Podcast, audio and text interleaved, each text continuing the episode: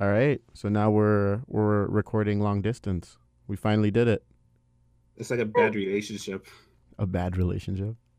It is. I'm the only one in the studio right now. It's just dark. And like, Smell like balls this time. what was that? Balls this time. Ba- He's just playing with his balls this time. Just playing my balls this time in the studio. oh my goodness. No, it's not that bad. I mean, I can always go home and do that. That's fine. ill. What do you mean ill? I just said ill. You just said ill. Yeah. Okay. Okay. All right. So yeah, Yeah. um how you guys feeling about this? Recording from home. You're working from home on the podcast now too. At least it's somewhere I can work from home. Yeah. I am sitting in my pajamas and drinking tea right now. I have so comfortable. This could have been the first podcast I get drunk on, but I have no booze. No booze. Yeah, I know. You have no booze. I think that's a good thing though. Yeah, I played myself. Should have gotten it when you have the chance. I think now everything's closed down probably too. No, it's still Elvis. like going. Open here. It- What? Nothing's still open. Oh, okay. Huh. Yeah. I was I had one glass of wine with dinner today, and then I fell asleep on the couch for an hour and forty five minutes. Like Sam called me at six thirty to tell me we were still recording, and it was like, "What's going on? Where am I? What what is happening?" Serious. Because I saw it on your story that you had like wine and dinner, and I was like, oh, that looks nice. You know, treat yourself. It's a Monday. Well, I was just, you know, I'm just like making this nice Italian dinner, might have some wine, and then I was just didn't sleep well last night, so I think just that, and then the one glass of wine was enough to just be like, "Hey, it's nap time now." that makes sense. when I called you, were you asleep? What's up? When I called you, were you asleep? That state of half waking up and half asleep. Oh, okay. So you were kind of in the middle of that. Huh. Okay. You know, what? I want to argue that no one looks sexy in that like half awake, half asleep state. Well, Pam Pam can pull I it saw myself in the mirror. right? Pull it off. You could pull it off. I saw myself in the mirror after, and I was like, "What is going on with my hair?" See, no one can do it. No one can do it. Mhm. You might have looked like a very like unkept, sexy troll doll. You know. I'm sorry. I don't think turtles look sexy. Like, that. Wh- why do you think so? Turtles are sexy. I don't think they are. I just said if there was a possibility that they could be. day. It was just a bad day. It was just a bad day. Yeah. You know. But no, No. glass of wine apparently did it for me today. Usually it's like four bottles, if not more. See, this is why I don't fuck with wine. Wine will hit you in the worst way. Yeah. Like I remember drinking two glasses of wine, being like, "Oh mm-hmm. shit, Uchi, are you drunk?" Exactly. then you start reaching to get some more space around you because you need five feet. Stop. You need five. Before Sam goes into this and makes his funny puns, I have a wine story that I think both of you will appreciate. I just made the pun already. I want to just hear the said you- wine story. I don't care about your pun. Wine story. This is the first Pam drinking story on the podcast. Yay. Pam's first drinking Oh. story. Well, it's not my first drinking story, but last year when I was in Australia, wine out of a bag because it was easy to bring on the sailboat. And I had one glass at like 8 a.m. underneath the bottom of the sailboat. And as I was like stepping out of the hatch, the sailboat shifted and I full out just fell over. Backpacker friends were like, okay, you're done. You're cut off. And I was like, I had one glass though. And they're like, no, you're done. Yeah, because you you need to know when to call it quits. Are you a lightweight or a heavyweight? I don't think there's anyone in this podcast that's a lightweight. Maybe Michael. Michael, is it? Mm, Michael barely drinks. yeah.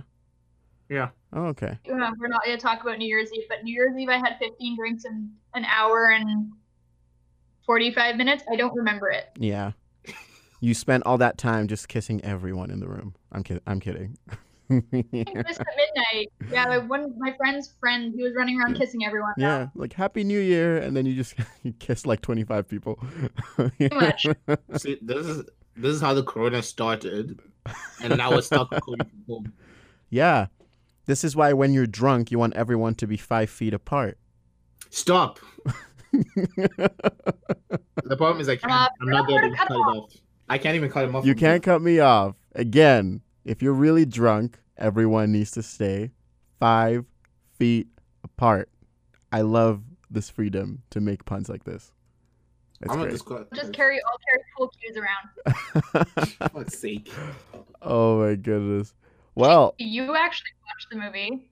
Yeah, I did. I saw it too. Well, I skimmed through it, but you know. You Anyways, and Kyan watched it together, and I don't know if she's a crier or if you're a crier, but Oh, if she's a crier, we- better. you'll hear all we have to say once we start the show. So let's start the show.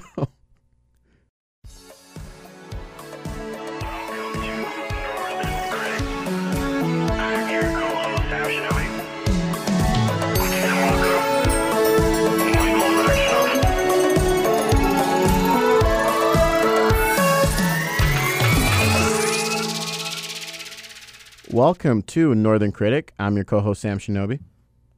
Uchi Sinwaka. And Pam Hinchar coming from you all the way from Winkler. all the way from Winkler. Everyone's in different Winkler? places right now. We're we're practicing social distancing. We're staying safe. Yeah, we're staying more than five feet apart. Yeah. I'm sorry. This, this for this movie, it's just so easy to make that pun. I, you know, what? I think the best part is like when Pam recom- recommended this movie for us to review, right? And I was like, mm-hmm. Pam, you're saying a movie about people staying five feet apart doing social distancing. Like, come on. Even make that connection until you said something about it. And I was like, oh yeah, but you really, when you think about it, like we have been living like this for what, a week? Yeah. Patients have to live like this for their whole life regarding other CF patients. Like it, people get closer within five feet, and it's definitely a comfort zone right. thing. But like the rule is, they have to stay five to six feet apart. Mm hmm Yeah. Other bacteria, right? I think so. Yeah, that is the rule, right? Yeah, that's what they said in the movie. Yeah. I actually follow a YouTuber um, with cystic fibrosis, and he did a review on this movie, and he was actually really happy with like the way um, they Portrayed it. fibrosis. Yeah, um, like he said, obviously there are some liberties, and they definitely gave it the like Fault in Our Stars romanticizing it treatment, but it's a Hollywood movie, and that's how you're going to get people to the theaters. But they um, actually, when they were filming this movie, they had a consultant. Um, I believe her name was Claire, who was a cystic fibrosis bro, uh, CF patient and has since passed away. Um, but she was Oh. consulting on this movie. Oh, okay. Huh. Yeah. All right, be Um. I'm gonna I'm gonna welcome our viewers If first. not, I can then see them can- pouring out like my beer for her. Oh my goodness. Yeah. No. Um, Northern Critic But yeah, is I thought a- this movie was good. yeah. Um, like are you, it's are you gonna let me? the greatest movie, but it was like oh my like god. It was good. Yeah. I think if you're decent. a female and you need a good cry, and maybe some guys too, I don't know. I would say go watch it. I mean, I definitely had a really good hard cry to this movie. Yeah. I cry easy, and it just kind of the line where she says like, "You never know the importance of someone's touch until you can't have it." Mm-hmm. That really got me, just because like some of these stuff personally going on in my life, um, like my best friend and I are not talking right now, and it just makes you think of like next time you see someone special in your life, you know, hug them a little tighter because that might be the last time you see them. Right. And it brings in the reality, and that also brings in the reality we're living with right now with this whole social distancing and coronavirus that like we can't see our loved ones right now. So if you get the chance to see them or talk to them, just like and like hold on to that those moments, right? Yeah. Exactly. I get that. Yeah. Mm-hmm. Um. uh. I. I. We haven't even introduced Sam, people to do you the. have anything to say? Uh, yeah, I do have something to say. I want to introduce our listeners to the podcast. I'm going to do that right now. Um, Northern Critic is a film review podcast which looks at audience or host handpicked films based on casting, cinematography, writing, and style. Um, all the review points uh, in this po- on this episode are solely based off of our opinions as your hosts and our guests on the show. However, we don't have any guests right now because everyone's covered up um, or self isolating. Um, so yeah, today we will be reviewing the movie Five Feet Apart. Actually, came out in 2019, I believe. Um, it is a romantic drama film directed by Ju- uh, Justin Baldoni in his directorial debut. So this is the first ever movie he directed, um, and it was written by Mikki Daughtry and Tobias Iaconis. Um, the film was inspired by the real life couple of Dalton and Katie Prager, who both suffered from cystic um, fibrosis. Um, and then they were both represented by Haley Lu Richardson and Cole Sprouse, who play the two young patients with cystic fibrosis. Um, yeah, so we're going to jump into initial thoughts uh, on this movie. So, what you initially thought you were getting yourself into, um, and all that, and just seeing how you kind of fell into that. I guess we can go with Pam first. Okay, because it's my pick, right? Yeah, it is your pick, so go for it. Um, really enjoyed this movie. Um, definitely like a tearjerker, um, romantic movie. If you aren't into it, you're not gonna really like it that much. I thought this story and the information was really good because it it definitely got knowledge about CF out there, and they didn't do it in like a super romanticized way. Like they definitely did romanticize it a little bit, Right. but I mean, it's a Hollywood movie, so that's gonna happen. Mm-hmm. Um, but one thing I did find interesting is that actually the main three actors that you have, so you have Stella, Will, and um, Poe, they actually all were Disney Channel Oh yeah. together, hmm but they were all together on the Disney Channel, which I thought was really interesting. Right. And I mean, like, funny story about this movie. Um, I was actually supposed to go see it in theaters. Okay. uh, with on a on a guy, and he stood me up at the theater. You're supposed to see it with the guy, and he stood you up at the theater. Up at the theater. Would you? I, I don't know. Would you say this is a movie to watch on a date though? I wouldn't. I don't think I would watch this movie on a date. I mean, it's kind of romantic. I mean, yeah, but like with someone you're just meeting though, like if you're just No, she said it was second date. oh second, even second date, that it seems too serious for a second date. I don't know. I feel like a date would be you going to watch something more neutral, like I don't know, like a Star Wars movie Can't or something remember what stupid was- like that. I can't remember what else was playing, but I feel like that was like the only option. That and it was like a late showing too. So there's only was like a handful of movies. Oh, okay. Yeah, because I was gonna say like a first date, second date, like you want to do something that like isn't as serious, you know? Like, yeah, I don't know. I get that, but it was just kind of like, oh, there's nothing else to. I think the original movie also was sold out. Right. Hey, I got stood up at the movie theater going to see this. But that's a side note. Mm-hmm. That's a side note. Movie very good. Would recommend. Mm-hmm.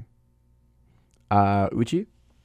All right, all right, all right. My opinion is always right. It's not. no, it's not. Come on, guys. It is. It is. It is.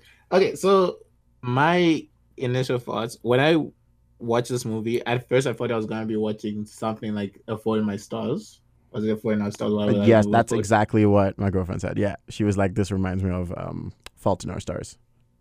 I like this movie a lot more than A Fault in Our Stars. I found A Fault in Our Stars a bit too cheesy, a bit too over dramatic. I literally said A Fault in Our Stars. The only reason people care is because the characters have cancer. Right. But for this movie, Oh, me I and you, me and you it. gonna, me and you are gonna argue about this then. Okay. Anyways, keep going. I enjoyed this movie.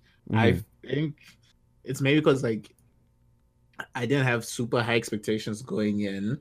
I found the characters kind of endearing. Like I feel Pam like will understand. Like at the end of the movie, I was just there like, oh, why am I getting kind of teary eyed? Like I shouldn't care that much about these characters, right. but like I enjoyed. I'll give this movie like a six and a half out of ten.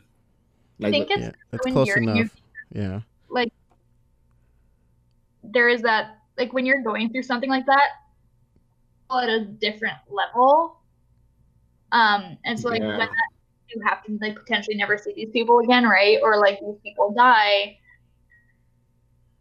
It's it's kind of heart shattering, and like I don't know if you guys have ever spent time in the hospital, um, but like I've had my fair share of hospital stays throughout my life, and like you meet people and you get to know the nurses and you get to know like other people who are in the hospital and stuff like that. Right. Yeah, I don't know. Um, I think for I mean, Uchi, are you done with yours? Yeah, I'm done. Yeah. Okay. Um, I think with me, uh, first of all, I should let our audience know the Rotten Tomato score for um, Five Feet Apart is fifty four percent. Um, however, the audience score is about a seventy nine, uh, so it's not too bad. Um, for me personally, maybe it's just because it's n- maybe it's just because it's not my genre specifically. Like I, I don't know if if the kind of when I think a, a romantic movie that really does it for me, that makes me like okay, this is a romantic movie, something like you know Notebook or um So like the super cliches. well not not super see cliche, but like I I prefer more adult or like Manhattan Romance. I don't know if you've seen that one. That's we should actually review that movie. That's a brilliant romance movie as well.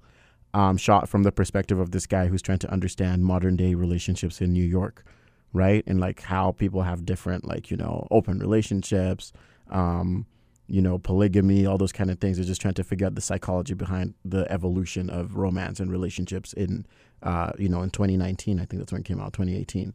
Uh, so that was pretty good. But then this one, um, you could I I could tell off the bat what demographic this movie was aimed at, and it was aimed at you know your your high schooler, your like maybe first to second year university or college student.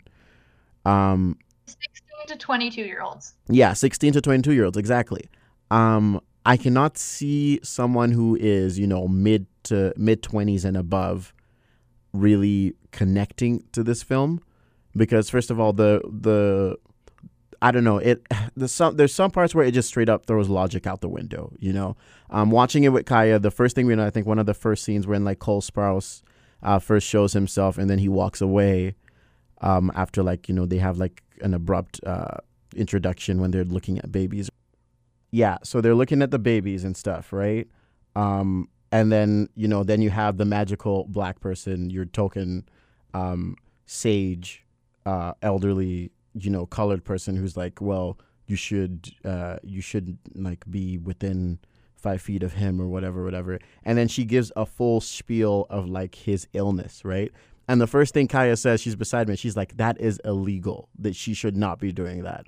And that's the first so where like there's a lot of scenes like that where if someone who like works in the medical field or whatever would watch this movie, they would be like, mm, "That's never gonna happen." So it wasn't realistic to me from that adult perspective, where some things would happen, um, and, like you would just dialogue. sorry, Like they give expository dialogue. not well, yeah, but like in a way that's not like it. You know, she goes and he's she's like, oh yeah, like he's in the trials of this and this, and like he's in the drug stage of like you know they're still trying to figure out whatever. So he's like amongst like a uh, um, a testing group or whatever, whatever. All of that should be confidential. She is not legally entitled to tell um, the main character about that. So there's all of that, right? Um, there's the whole scene, the, the cheesy scene at the balcony, um, where you know he's just sitting outside or whatever. And she's kind of she's mad at him for some reason, and he's like, "Okay, why are you mad at me?" And she goes on the rant about how like if you don't want to take this drug testing whatever seriously, like give someone else your spot, like someone else should take it or whatever. And then he goes, "Okay, fine." And then he's about to jump off the balcony, and then she's she's like screaming, "Oh, don't do that!" Whatever, whatever. And then he pretends to slip, but he really like I don't know. It just it didn't feel they to me. I wasn't connected to them because they didn't feel like real people. Like they didn't they didn't seem like to they didn't seem to do, take the actions that like real people would take in those kind of situations. Um, I, again, like I obviously you shouldn't compare it to something like Joker, for instance. But Joker had a character who was going through depression or whatever. Like it's not the same as you know being with a terminal illness. Um, it's a different kind of whatever. But you could still feel from someone like from the writing of Joker, you could still feel a sense of, you know, this guy clearly has nothing else to live for, right? In this movie, I never got that. What? different age demographic though, right? yeah Like, different age so which, which is like yeah because in this one it's like they like you can tell like obviously this is like you know they're they're on the brink of death or whatever. They're they're trying to um kind of make their way through it. And i had this conversation with Kaya, with my girlfriend as well because i was like w- would someone at like presently right now who has cystic fibrosis watch this movie and be like that's exactly what i'm going through you know? Like i feel like I, I don't know. Me personally, I feel like someone who actually has this illness watching this movie would kind of be like, "Th- "This is not how. This is not my experience. Like this, you know. I don't know. I might be wrong, but yeah. thing I would recommend, like on your note of like saying like if would someone go like who has the F go watch this. Um, I would recommend my listeners like after they listen to a podcast, obviously, and after they um, watch the movie or do it in opposite order, however, um, they go on YouTube and they find. Let me just find his page here. Um, page is called Cystic One, um, and he is actually uh, he's that guy I was talking about earlier about the cystic fibrosis patient who Right. actually like, goes and sees the movie hmm and like his viewpoints. And I think in one of the things that I was the other day where he was saying like when he went to go see the movie the line that caught got to him was um, i was living for my treatments and not my taking my treatments to live Right. and he said that was a super relatable Oh yeah. Well, like Yeah. I I get that right. I there think- are certain I situations. think I'm gonna I'm gonna cut you off real quick, Sam. okay. I think one of your things is like you didn't like that they're explaining what the other person's doing, right? I just But yeah. but like but with a movie like this, sometimes you have to like not like that stuff like that confidential stuff doesn't exist in this movie reality so that you can explain to the audience what's going on with the patient But here's the because otherwise we'll no otherwise we'll never get that information But they know? did that. This is why, like, when you said this seemed better than A Fault in Our Stars, I was like, mm, that this is where we're gonna argue because A Fault in Our Stars did that without the expository, like you know, token, whatever person being like, oh, by the way, this other person you're interested in has this illness and Uh, this illness, and he's doing this and that and that. Like in think- A Fault in Our Stars, she figures all of this out as the story progresses, and she finds out that he's actually hiding most of these things from her, and she's mad about it. But in this But movie, in it's straight up Fault in Our exposition in like the beginning. so that's the problem then you have with this movie the exposition right i have a lot of problems with a 49 stars Mhm. maybe like that stuff was probably done better than 49 stars but like that's that's the thing though right i don't mind that exposition being explained to me in the movie because otherwise i wouldn't know i don't know anything about cystic fibrosis like Right. it's one of those diseases i'd never heard of before watching Mhm. this movie Well, yeah. Um, I can't say anything because I never saw Fault in Our Stars. Um, so don't watch it it's not that great well, I mean, if you've watched Five Feet Apart, you might as well watch that too and just compare because they're they're almost the same movie at at the no core. no At I the feel like core, at the core, At the, they okay, are. at the core, it's like what two two teenagers who are sick, and then like they fall in love, and then they do happy love things, and then one of them can't be with the other for reasons and all that stuff. Yeah, don't exactly. Like that. This, it's the same concept, really.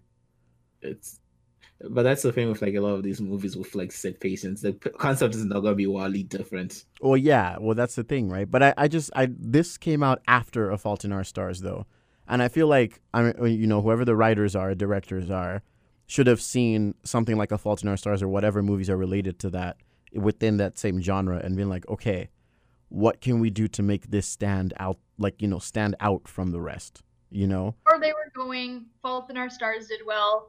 Let's keep it on the same bandwagon sort of thing, and it'll do well. Maybe when did the 49 stars even come out? Maybe- 2017, I want to say. Yeah, I want to. Yeah, I that's was gonna say like 2016. That came out fairly. this. Do we uh, because there's also the 49 star book. So the movie came out in 2014. Oh my god, has it been that long? Yep. Oh yeah, I was actually gonna say 2014 instead of 2016. Yeah, because I was like, it's I pretty. remember one of the my friends, we're no longer friends, um, but she and her boyfriend were so excited for Fault in Our Stars to come out, and I didn't understand the whole like excitement behind it. Right. Yeah, I don't know. You mentioned the Notebook. I am like, I'm gonna go and watch The Notebook. After yeah, like Notebook was decent. I'm gonna have like, you want to see me cry through a whole movie?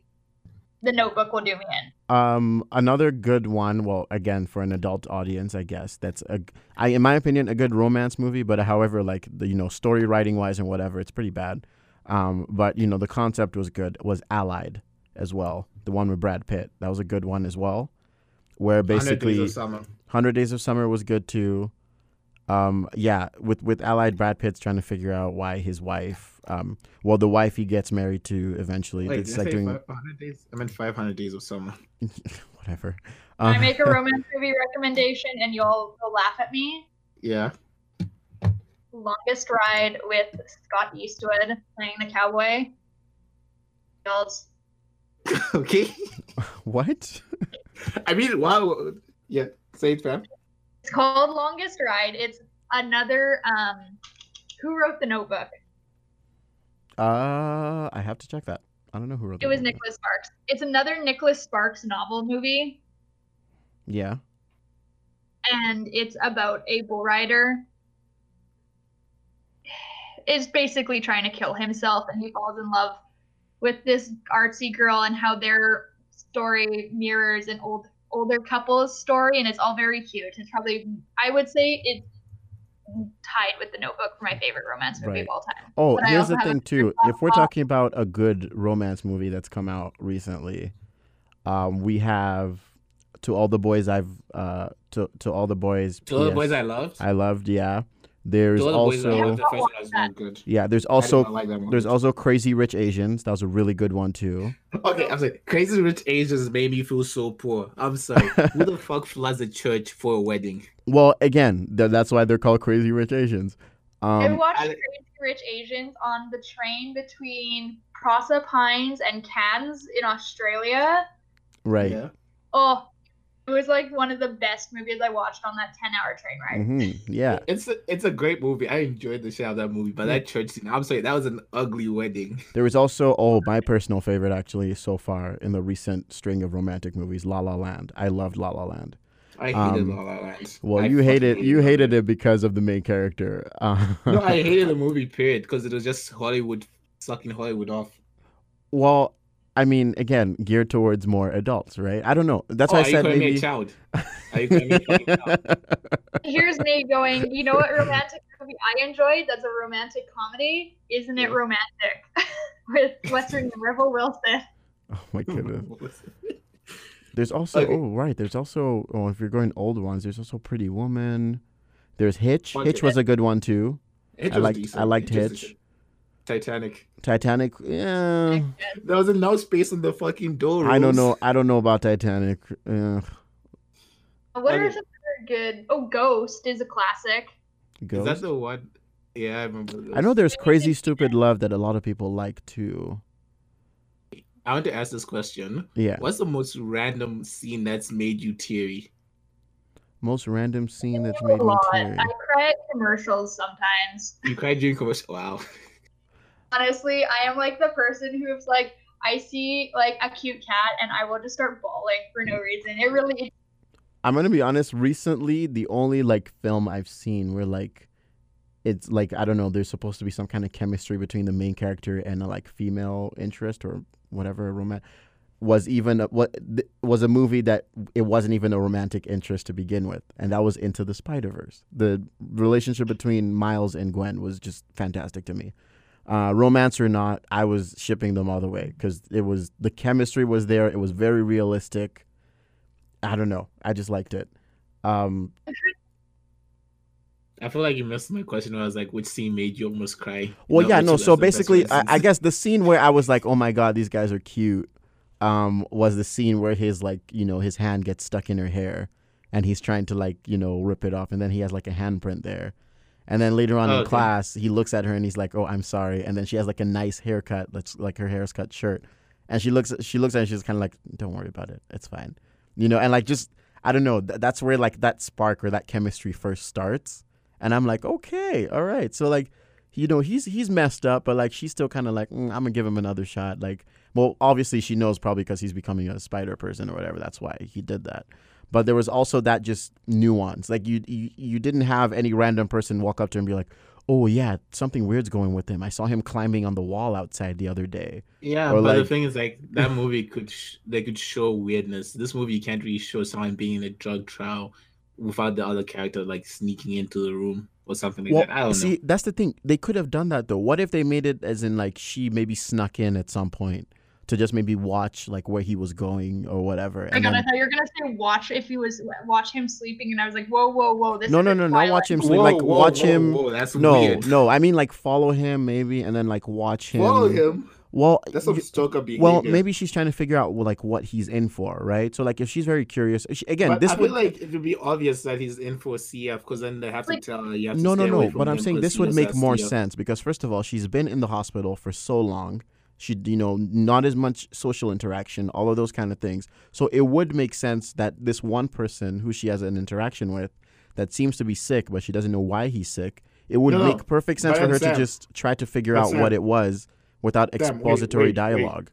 Wait, wait. She she already know he has CF though, because they'll have to tell her to warn her to stay away five feet. All CF patients have to be five feet from each other, right? Right. So she already know that he's CF. No, no, but she wouldn't know about the. We're talking about the trials here, not the whatever. or, or like his bacteria, right? Yeah. No, no, Like, no, no. he- All of that part she knows about already, like by default. I just mean the extra, like, oh, he's in for drug testing and drug trials or whatever. That's something I feel she should have figured out either on her own or just like stumbled I'm into sorry. it instead of I, someone. I just I don't think she's smart enough to figure that out. Or maybe he should have told her himself at some point when they were on the balcony or something, you know? Hmm. Instead of the ex- instead of like the nurse just being like, "Oh, he's in for this, this, and this," and it, that that's where the movie just started breaking down for me because I was like, "Uh, really? Like, first of all, it's illegal for you to say that, and second of all, now you're creating this tension because as soon as she says it, she's staring at the door as soon as he leaves, and then they start playing some like you know soft music in the background. Like, okay, they're trying really hard to be dramatic right now." After this nurse just like dropped a very important piece of the plot in like the first scene you know? So it, it didn't really hit as heavy as like if you know she was like oh like why you why are you just messing around or whatever? If he just made a joke and was like oh yeah they had just had me here and like they're testing drugs on me and stuff like that. And then if she reacted Yeah, being like, like you know dude take this seriously then it would have made more sense you know Like if she was like, they were on the balcony and he was like, oh well, you know, I'm on this drug trial. That's probably not gonna work or something like that. Like Yeah. that very kind of negative aspect. Exactly. And then she flipped out about it on the roof. Then there would have been that's something to hook your audience because then your audience is like, whoa, okay, so he just said that and he's joking about the trial, but she's like taking it serious and she's like, yo, like, dude, what are you doing? Like, how many people have this opportunity? And then it makes more going sense. Exactly. But she just blew up on the balcony for no apparent reason. And I'm just like, okay, this is just what's going on. So that's where the, it just fragmented for me. But I don't It know. It just kind of came off like she was just being crazy. Yeah, exactly. Because uh, you know, and that comes right off of the scene where she's like, "I'm very controlling and I have OCD or whatever." You didn't even need to add any of that.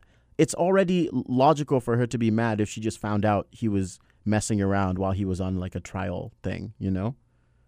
Well, and I mean, I like when you say that about like finding out about stuff about each other. I mean, I liked what they did with Will's character, where like a- her sister's name was Abby, I think, hmm and um, like he kind of finds a way, like figures out that she has passed away on his own without like directly.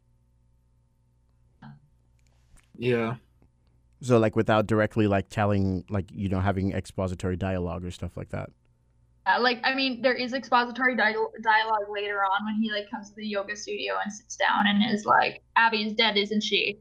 Right. But I mean, like he kind of did some digging on his own mm-hmm. to come to that conclusion. to come to right? that conclusion exactly and then you feel more like okay this character has worked for this knowledge to like for the audience to actually take a get a grasp of it right characters. Um, and this is just a me thing. I'm not the biggest fan of Cole Sprouse. Maybe it's just because I can't see him as an adult, and he's still like the character from Suite Life of Zack and Cody to me. mm-hmm i yeah i i would agree with you on that except my aspect is i just think he picks bad scripts t- to begin with because he's in riverdale and he's he hasn't i don't know Riverdale is entertainingly bad. Yeah, but then at the I same time, I don't know. I feel like out of most of the Disney people, the only person who has made it out of that bubble with her like reputation unscathed, Uchi probably knows who I'm going with this, but You want it's- say Zendaya? it is. And I also have yeah, another one. It's Zendaya. Selena Gomez. Selena Gomez as well, yeah. my Because Zendaya moved from Disney to like Euphoria. That's a complete 180. And she is so brilliant in Euphoria, right? And she's still in like Spider Man and all those other things. And she has like a broad acting range. Cole Sprouse or Dylan Sprouse, either one of them could have done the exact same thing. I don't think thing. Dylan does acting anymore. Well, he doesn't. Uh, yeah, I guess he doesn't act anymore. But like, you On know, that note, like also oh, Yes, Pam. I think you're breaking. I, I just keep stopping because I keep getting cut off. Oh, sorry. Yeah, go ahead.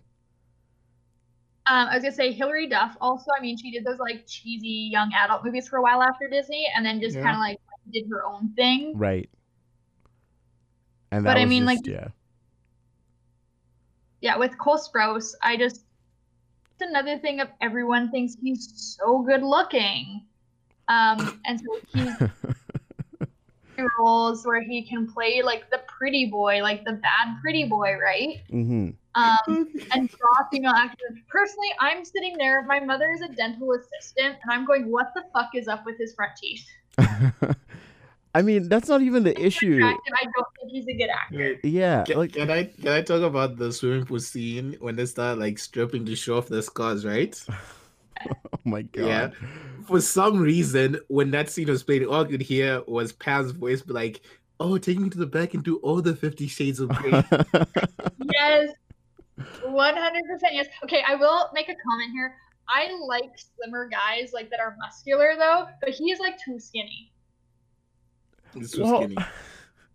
Again, this isn't even about to me. It's not even about his looks. I just think he just needs to pick better, like jobs, better acting Both. He's gigs. not that good looking to me, and he's a bad actor and shitty scripts. Yeah, I don't. No, I don't think he's a bad actor. Like if you give him a good script, he could probably make magic with it. He- I think it's just the the scripts around him are just horrible right now, and it's just crazy. Because again, if we want to go with him playing the whole bad boy or like bad person esque or whatever, um, if I don't know if he if you gave him a uh, a role as like maybe. I'm trying to think. Maybe like a Flash Thompson in the Spider-Man movies, or like a, oh god, no! I cannot imagine him bullying anyone. Cole, I'm Cole. Sprouse is, is Flash Thompson. sorry, he, he could not bully anyone. Actually, the Flash Thompson they have right now is pretty good though. So yeah. Um, can you imagine if Cole Sprouse trying to bully someone? I'd laugh. Cole Sprouse trying to bully uh, Tom Holland? I would fucking laugh. Tom Hanks could kick his ass. I'm sorry. oh my It'd be the goodness. other way around. Tom Holland, Spider Man's bullying Flash. I mean, yeah, or like even even if you made him, I'm trying to think what other what other like movies are out there that he could probably penetrate into. I don't know. Damon from Vampire Diaries, but there's no one who can do a better role than Ian Somerhalder playing Oh. Damon. Like, Vampire no. Vampire Diaries is another show the that first I'm. few seasons of Vampire Diaries was really good. Ugh. Damien was pretty entertaining. What was the name of the doppelganger? Um, Or Elena. Catalina, Yeah. Yeah. There's Katerina and there's Elena. the first one. Because I can't really hear you that well. But yes, her. The one that's dating Stefan at the beginning, like season one, is Elena. Mm-hmm. The one from like when Damon and Stefan became vampires is Kathar- Katerina. Katerina. Katerina was amazing. That was such a great villain. She Ugh. was so amazing.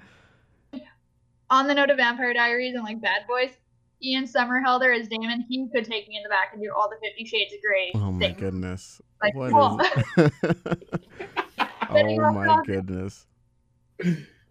Yeah, no, I like I get where you guys are coming from with all of that though. It was just I don't know, with um I don't know, with Vampire Diaries to me specifically, I was okay with it, but I was more in the fan base of the originals than Vampire Diaries.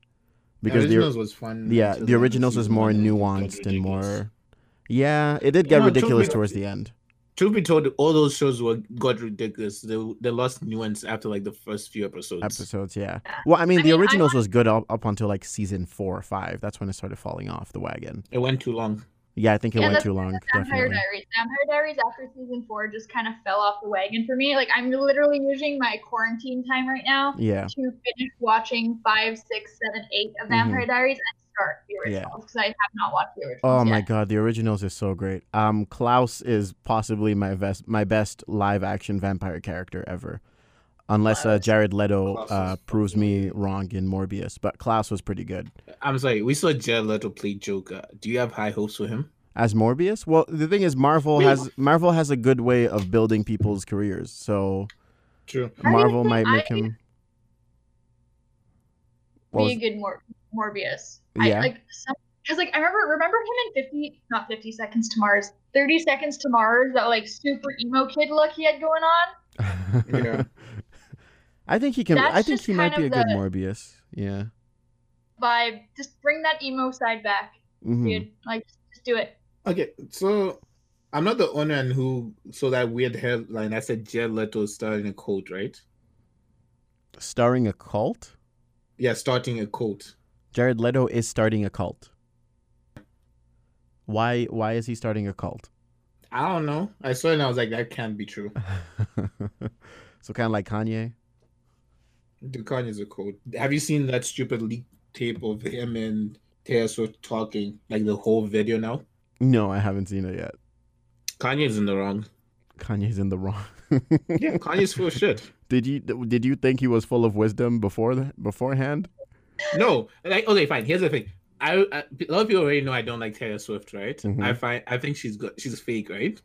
Okay. But I remember when that whole Okay, I feel like you're swearing at me right now. oh Pam, do you love Taylor Swift? I don't love her, but like I I do like her music. I do like if I had the opportunity to meet her, I totally would take it. And I mean like when I was in high school, everyone, all my friends were like, "Oh, you're like the punk version of Taylor Swift." Like you see pictures of me in high school, and I look a lot like Taylor Swift. Oh, well, now you know but I- how I feel when people shit on Michael Jackson. I'm just like, hmm, okay. but yes. Let me continue shitting on Taylor Swift. yeah. No, like I remember a couple years ago, the short version of the clip leaked, and it made it look like Kanye was in the right. Like Kanye told Taylor Swift about that infamous line, Right. right? And then Kanye went his full crazy, like extremist, like we must get rid of the 12th Amendment, all that shit, right? Mm-hmm. And then like the full video leaked, and Kanye did not tell Taylor Swift the context, the context of the line. He just, he just told her the one line, Right. and I'm kind of like, yeah, Kanye, you're full of shit. Kanye, yeah, I don't know. Uh, Kanye lost me at a fan when he said slavery was a choice. So that's when I was like, okay, I'm out. Which podcast was it that we were singing "Gold Digger"? Was that Aladdin? The one that yeah, it was. Aladdin. Yeah, it was Yeah, it hasn't aired yet as a moment of it's going recording. air. Well, it's going to air by the time we finish. By the this time this episode is up, yeah, it would have aired. Yeah. So back to the movie. yes, back to this. I mean, yeah, like other than that, like again, it's it's clearly uh, the audience loved it. So the you know the director, the actors, they all knew what they were going for, and they went for it. Right? That's why it has a seventy three percent audience score. So five feet apart, I think it did its job. Um, was its audience? Well, does it audience in- does its audience include include someone like me?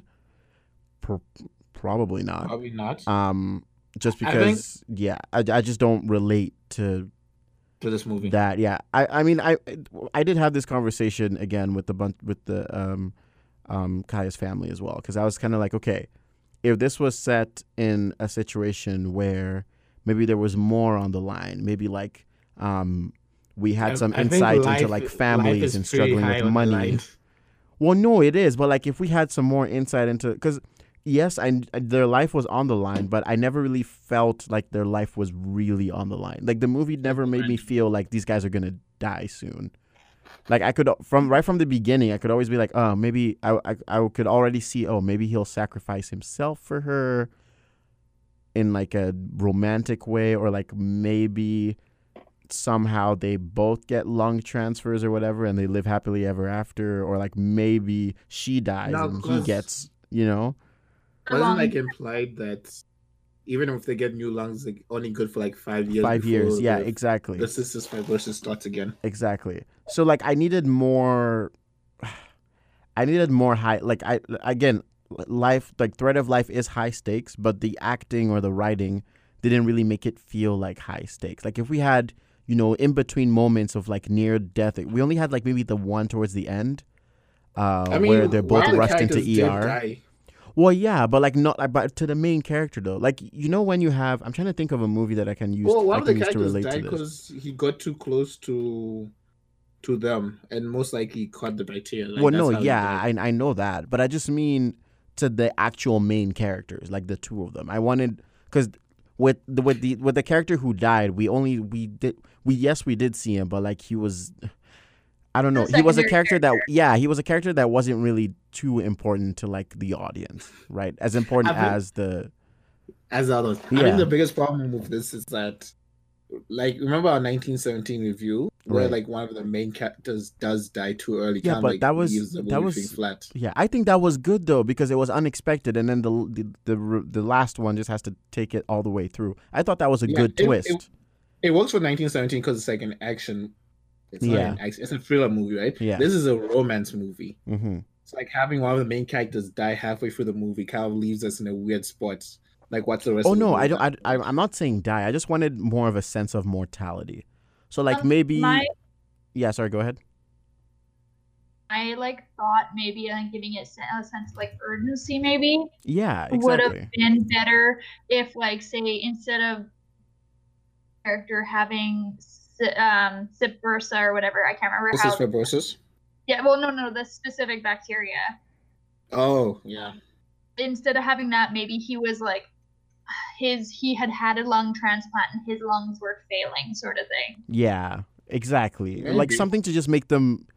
I don't know. I just something more on the line. Like I, I don't know. Me writing it, I would, I would say I don't Okay.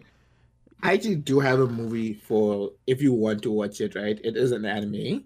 So Pam, I don't know if how your your opinion on anime as know. well. No, Pam, Pam watches anime. you used to anime. be the president of the U of M anime club Yeah. for like two years oh wait, you're in the president of the other yeah, Okay, Pam's an anime story. guru. So Sam, well, do you not remember guru, but I watched my fair share you yeah. watched this reaction? Do you remember when we went to the U of M anime club and it was so fucking awkward? Mm-hmm. I remember that. So awkward. Like we sat there. We sat there for like maybe half an hour, and they were like, "Okay, let's go home." Yeah. I was like, Yeah. nope, can't do this. we're nerds, yes. but not like that. We're not really nerdy. We're nerds, but we're not awkward. yeah, we're nerds, but we're not awkward. Yeah.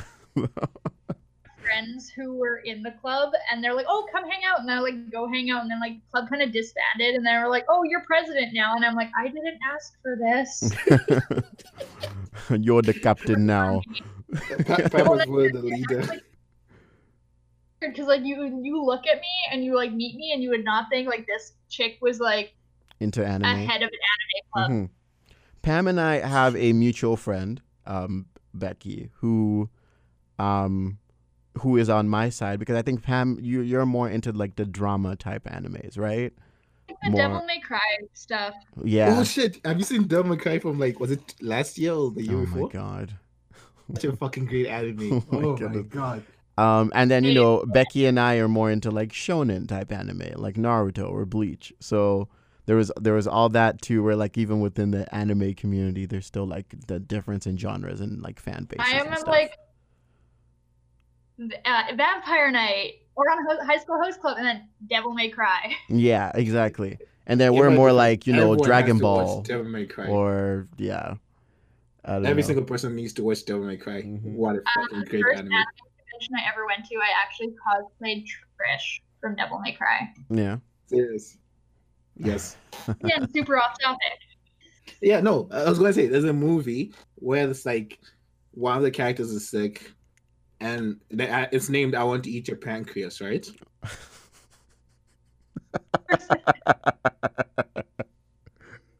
It is. Oh my god. What is wrong with anime? Anyways, continue. Okay, fine. I can explain what "I Want to Eat Your Pancreas." So in I want South to eat Asian your cultures- pancreas. in some Asian cultures, it's Mhm. believed that if you eat the healthy organ of like someone else, right? Yeah. So if you eat say, a healthy heart or healthy pancreas, then you'll get cured from your disease. Okay. So this girl is suffering from I don't remember the name of the disease, but it affects her pancreas. Okay. So hence why it's like I want to eat your pancreas. Pancreas. Yeah. Okay. Yeah. I guess that makes sense. So like go watch it. I won't spoil that movie. Just know I didn't like that movie. you do. I would. I I, don't know. Yeah. But like the way you're describing what you want from this movie is Yeah. something that you might enjoy from this movie. From I want to eat your pancreas. Yeah. Well, that's. I just. You know. I. I. If maybe one of the main characters would have. Um, maybe like with with him doing the drug testing or whatever. Maybe one of the drugs backfired and did something even worse to him for a time. Yeah. But then you know they were able to fix it in time or whatever. Like give something to stabilize him. And then all of a sudden now there's more tension with each new trial because now he's like, well, the last one almost killed me. Do I want to keep I- going with this trial or do I just want to give up? And that would have added more tension into the thing. I want you to know? ask this question. You know, like how in some, it's most likely not the case in like cy- cyberspheriosis, right? Yeah. But you know, like how sometimes they give people placebo drugs. Mm-hmm. Imagine if you're just having placebos the whole time. Yeah, exactly. Uh, Yeah, or something like that. I just needed something more like, you know, to the point where they just you as an audience member, you're just uncomfortable because you're just like, "Oh my god, now I actually have no idea what's going to happen." Because that's what good And- writing does. with the age range. I Yeah. think, and like my thing is, is I understand the whole point of like them going to see the lights, but I Mhm. didn't really like the way that was done, and then her falling through the ice. Like I feel like there could have been another way around it, where like is that moment where like he gave her mouth to mouth and could have potentially given her his bacteria. I feel like there could have been Something there Other- as well. Yeah. You, what if she was the one who just like kissed him? She was just like, "Yeah, fuck it, I want to die anyway, right?" Mm-hmm. Or let's even talk about Well, even that that specific scene where you know they kind of get out of it and then they're just on the floor, uh, well on the ice, and then it just cuts straight away to them in the ER, and then like you know people we we we never found out how He You called know, nine one one. who did he call nine one one? He did. Oh, okay, he did. Okay, okay, I didn't see that. I probably skipped that then. Yeah, he, he Okay. had his phone out and he was dialing, walking down the bridge, and then she disappeared down the ice. Oh, okay. Because I was kind of like, who called 911? Who found them? You know, those kind of things. Because it Yeah. just like from there, it just cut straight to the hospital. So I was, I was skeptical. Like, who called 911? Anyways, yeah. he was saying with the whole like she should have just kissed him. Like you know when Poe dies in the movie and she's like he was my best friend and I never hugged him and all that and like he comes to comfort her. Right. Could have been a moment of like lapse of judgment. Boom. Yeah. Kiss Exactly. happens or something like that. Like I've done a lot of really stupid stuff in my life and like I've had lapses of judgment in times like that of being super over emotional. Mm-hmm. Yeah. And But- it's like that would make the story much more believable to me. Exactly. Exactly. And that's just that's just the thing too. I don't know. It was like it, again, the demographic probably wouldn't notice all these things because they're probably not in that stage Oh, of life the- where they do notice. But I don't know. I feel like you're just calling the demographic stupid. I feel like they would I'm not calling them just- stupid. I'm just saying. I feel like they notice it, they just don't care. or that too. Yeah, they might not Yeah, they might notice it and just not care. Um, I just know like again, it was good. Audience score seventy three percent, so they did something right. Um, that I probably would not have done right considering the demographic. Um, but there were just some certain areas where I was just kind of like, okay, this isn't realistic. I was gonna say like the demographic, how you're like saying the demographic, you're like you're you're being like, oh, you're calling the demographic stupid. Um, here's the thing. I was in that 16 to 22 age range when the Twilight movies are coming out. Right, and you were all over that. I wasn't. I I didn't really like. I liked the books more than the movies, Right. but um, even though the books are so bad and it's such an unhealthy relationship, right. but uh, I would agree. Like demographic doesn't always have the best um, choice and taste in movies. yeah. Yeah. Oh my goodness. Well, I mean, it also it, it also depends too, right? Like if if a movie is not going to be realistic, then I want you to lean into that non-realism. Look at things like John Wick or Like I mean, again, I'm sorry to mention action movies, but like, you know, I'm trying. To, what, what's a drama movie that? Okay, look at something like The Flash CW. Everything in there is not realistic Okay, as far as drama Flash- is concerned. No, but the Flash CW is also not good. We find it entertaining, but it's not good. But it's also like it has an audience score of like eighty something percent. Like it has an au- Yeah, it like has a really good audience seasons. score. Yeah. So I'm like, it knows what what it's going for, and it's like over the top drama. You know, drama could be caused by someone not telling someone else that they have superpowers, and all of a sudden everyone's mad at them I'm or sorry. whatever. I'm sorry. No, if we're gonna talk about bad drama, I have to talk about Arrow. It's like Or Arrow, like yeah, there's Arrow as well. five. It's it's such a long time ago. So spoilers. I'm sorry. I have to talk about this. So one of the characters, right? Mhm. Was it Oliver? Oliver found out he had his son, right? Yeah. Oh yeah. Fel- Felicity got pissed.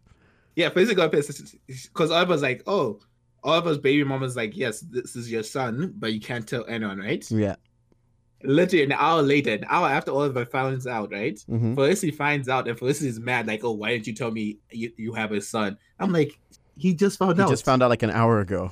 An hour. He hasn't even Yeah. seen you in that hour, and Mhm. you're already mad. You're already angry. Yeah, well that's the thing, right? Where like in those in in those things, they know that their drama is over the top, but they lean into that over the topness and their audience somehow still likes it, right? So I feel like I if you're say going to Yeah, go for it. thing about leaning into the over the top drama, Yeah. telenovelas. Tell yes, Yes. telenovelas, Queen of the South. Watch Queen of the. South on Netflix right now. Over the top drama, but it's still good because you expect it and you're like, Yeah, "Oh my god." Yeah, Jane the Virgin as well. Jane the or you Virgin can just too. watch any Nigerian movie. any Nigerian movie, exactly, same thing. But then if you're gonna go like, okay, we're gonna be realistic, but sometimes go over the top, then you're losing me because it's like, okay, what's your game here? You know? Okay, Can can I just ask which point in this movie was it really over the top? I've kind of forgotten. Drama movie no, in this movie, in Five Feet Apart, which moment was over the top? was over the top. Oh, Yeah. uh, Um, I the dinner scene for his birthday was a little bit yeah, for me. it was a little Yeah, bit that's yeah, that. that I kind of like. I like that scene. really? Like, yeah. Okay. It was over the top. Like you would not have the access. do that stuff. Oh, yeah, clearly not. I think maybe the reason why I'm like okay with this movie is like there's this thing where like you know like the suspense of disbelief, right? Right. Also, Poe drive like uh, using the skateboard in the hospital, and I'm like, no, Wait. no nurse is actively gonna see you as a patient on a skateboard. Sam, Yeah. they're in a rich hospital. There. Oh my god. But yeah, no, I, I, I, don't think because if if he gets hurt, the hospital is liable for that. Like it makes no sense. I mean, what's the worst he's gonna do? Die? Yes, that's the worst that could literally happen. He has cystic He does fibrosis, that in the movie. and he does die later on. So it's like he's riding a skateboard in the hospital hallways, and no one questions it at all. At no point did my suspense of disbelief for this movie get broken because I did not expect realism from this movie, to be honest. but the movie portrays itself as realism. Dude, I watched a movie about two CF patients fall in love and not get together. At no point did I expect realism. But I'm saying the movie starts out with realism, though. Like it starts out with being like, "Oh my God, he's into testing. This is real life. This is drama. This is captivating. This is like two teenagers who might die tomorrow, trying to live life yeah, it's today." also a movie about two teenagers falling in love. I don't expect realism. I'm I'm I'm just saying my point. I don't. Believe it. uh, so so are I feel you? like Pam gets my point. Yeah, I do. I mean, yeah. so what if you saw something that was over the top romantic drama, like um, what's that Christmas one that that was on Netflix that everyone There's everyone? a lot of Christmas ones on Netflix. You have to be most the one with Uh, Vanessa Hudgens or the one with um, what's that girl's name again? The the girl from iZombie. I think the one with the the- girl from iZombie. I think that's the Oh, one. Christmas Prince. Yeah, I think that's her name. Why Yeah, do I know this? yeah, Scroll but like down, what's her name? the one that Rose she's in. McGovern. Yeah. Like the, the, the, those ones are dramas where it's full on adults. These are adults in their 20s or 30s. Some of them just divorced or whatever, whatever. Over the top saying, drama. A Christmas Prince is about someone who falls in love with a prince of a foreign land. Yeah, Exactly. A peasant, a peasant who falls in love with a prince. That's some Disney lover shit.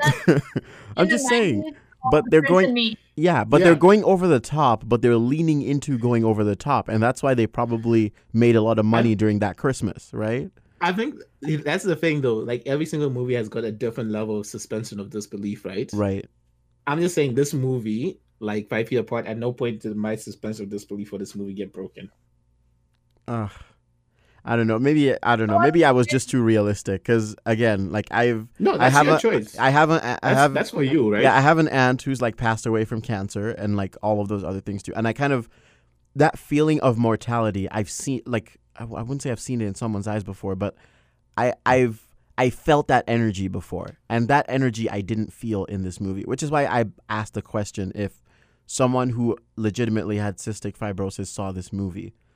Like I mean, Pam, you did mention the one line in the movie that they, had- you know, the the one guy said he really identified with, but like the story as a whole, like the characters, is any teenager right now with cystic fibrosis gonna watch this movie and be like, "This is this is my experience," you know? That's that's my question, because it's I like feel like maybe girls with CF would, but not so much like the guys.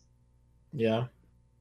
But then, even when you say girls, like, because not all girls are the same, too, right? And not all guys are the same. And not all guys are the that's same. Yeah. So it's kind of like, And I think it, this is where you're kind of losing the thing, though, Sam. You don't like this movie, and it's fine for other people to like this movie. no, I'm okay with people liking it. Like, I'm totally fine with that. I'm just trying to like, understand, some like, some what about CF this movie makes it like, like, because I'm I'm trying to di- I'm I'm giving you the reasons why I may not connect with it as much. I do respect Mhm. that some people like it. Um, I'm just trying to understand how like how good this movie is for you to overlook all of. because we've reviewed movies even in the past at in our point did I previous episodes movie was great. that have had No. similar problems to this movie, but we've given those movies shit for it. But now this movie has those similar problems, and now we're kind of like, but people still like it, so it's okay. So I'm like, No, at Why- no point did I say this movie was great. okay, I literally said this movie is okay slash almost it's okay, and I enjoyed it, but it's Mhm. not a great movie. right? Because you know, again, over the top drama, we did Birds of Prey like a couple weeks ago. That was some of that was Birds over the top. Birds of Prey, I did not complain about the over the top drama. I complained about other stuff, right? Yeah. Like this movie is kind of like the same thing, right? It's like, yes, all this stuff is a big negative, right? I'm Mhm. not fine. The best way I can put it about this movie, right? This movie, most likely in about two weeks' time, I will not remember much about it, right? hmm Even like the best way I can even point it out, I never finished this movie the first time I watched it. I got halfway through, and then when Pam was like, "Oh, we should do Five Feet Apart," I was like, "Did I finish that movie?" I asked Pam what happens at the end, and she said, "I'm like, oh yeah, that means I did not finish this movie." hmm Uh, do you guys? Okay, so that's one thing I want to talk about too. The end, right? Who knows that? Is there like a hidden meaning to the end or whatever, or does it just end that way and it's like, okay, that's it? Like, There is actually an alternative ending okay, Oh, this movie that you can find on YouTube. I personally perceived it is that Will like does succumb to cystic fibrosis and does pass away. Um, because in the alternative ending, like in the main ending, you need to close your eyes because I can't walk away with you looking at me. And he essentially leaves to keep her safe from possibly connect collect getting his bacteria because he knows if they stay together, they're not going to be able to five feet apart from each other, right? right, Um, so he and he doesn't want to put her through the pain of losing someone else. I guess to like death, because I mean she's lost her sister, she's lost Poe, and her parents are divorcing. right, So like that's how I'm seeing it. But in the alternative ending, she is sitting in a cafe, and as you can tell, she has doesn't have any of the uh, stuff she has for CF mm-hmm, her oxygen tank or anything like that. And she's sitting with her friends, and it's like several years later, and there's a baby and all that. right, And then she sees Will uh, basically in the same state he was when he leaves her at the hospital. Mhm. Um, and he still has his oxygen tank and everything like that. And they, she walks up to him and stands from him. right. Okay. Huh. And it's like in Paris or something like that. Again, over the top. They could have just done it like in the same city. They didn't have to go to Paris, but okay. Like- wasn't the one of her dreams to go to Paris? though? No, his dream was to travel the world. And that brings us to the other thing of like maybe she was like maybe she he did pass away and this is how she was like remembering him by like fulfilling his dream of traveling the world. Yeah, Yeah. that would have made sense too, I guess. I honestly kind of like the alternative ending and I wish they would have added it in. Mm-hmm. Um, quick question though about the whole like her losing a friend, losing her sister, parents divorcing, all of that. I f- Mhm. like. I feel also the movie could have done a better job at us feeling, like from her perspective, that her life is just like crumbling. Because ah, I don't know. Again, maybe pacing. Maybe it's just the pacing. I don't know. Because that would have been something I would have liked as well. But I never felt the. I don't know. I, I was never like.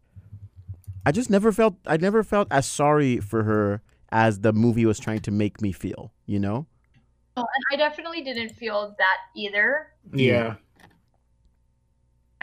Which is where I was kind of like, I don't know how to, you know, This movie is not that long. It's like an hour one one fifty nine or something, or one forty five. Yeah, so an hour forty minutes long. Yeah. Yeah. So it's kind of like, you know, again, not to liken it to something on the level of like Joker, but he doesn't. He doesn't even have an like. He does have the illness to keep laughing or whatever, but he doesn't. he doesn't have that. He has PTSD. PTSD. Well, yeah, but he does have the PTSD. He has the uh um you know the whole thing with Thomas Wayne and like how Thomas Wayne might be his father or whatever whatever. But the pacing of that was done so well where you could feel each moment just escalating and escalating and escalating. The pacing of this movie, you never feel like you hit that like the characters even when they you know they go out they you know they kiss each other or whatever you don't really feel that rise for it to escalate to that point and then hit that you know that peak where everything just goes to shit and then it starts climbing think- back down again you know I think the problem is that is that this movie is not really that kind of genre, if that makes sense. yeah i guess so yeah It it also does like the same thing with like the Fault in Our Stars, where it's Mhm. like there's no there's no tension of anything bad happening. right Cause like I remember when like they broke up for the first time, and I was like, that's too early in the movie for it to be anything serious. right for them to break up. i Yeah. know they even broke up like- yeah and i was like what Yeah, Because I'm like, okay, when is like the low point of this movie? When's that point where like everything's truly hit the shit, right? Yeah. And that's when is is his name Paul? uh poe yeah i think poe that's his Yeah, that's when Poe died. hmm That's when it's like, yeah, so that's the low point of the movie. right